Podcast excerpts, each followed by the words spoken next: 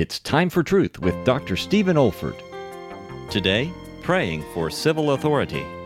We're responsible as Christians, responsible to pray for rulers for national integrity, that we may lead a life in all honesty.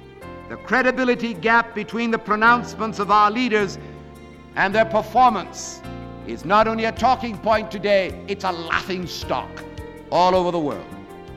It is imperative that we as Christians should pray that those who rule us will recapture a new sense of integrity.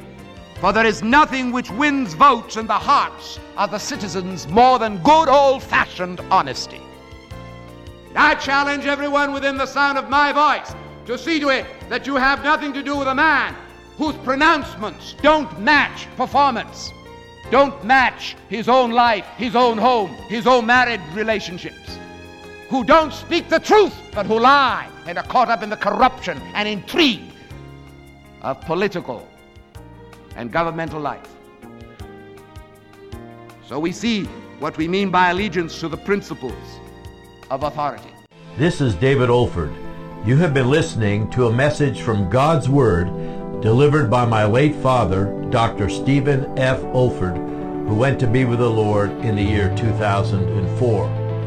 If you wish to learn about our online resources or learning events at the Institute for Biblical Preaching, our web address is olford.org. That's O-L-F-O-R-D dot org. You also may want to benefit from our online video training on expository preaching, which can also be found on our website. Thank you so much for listening.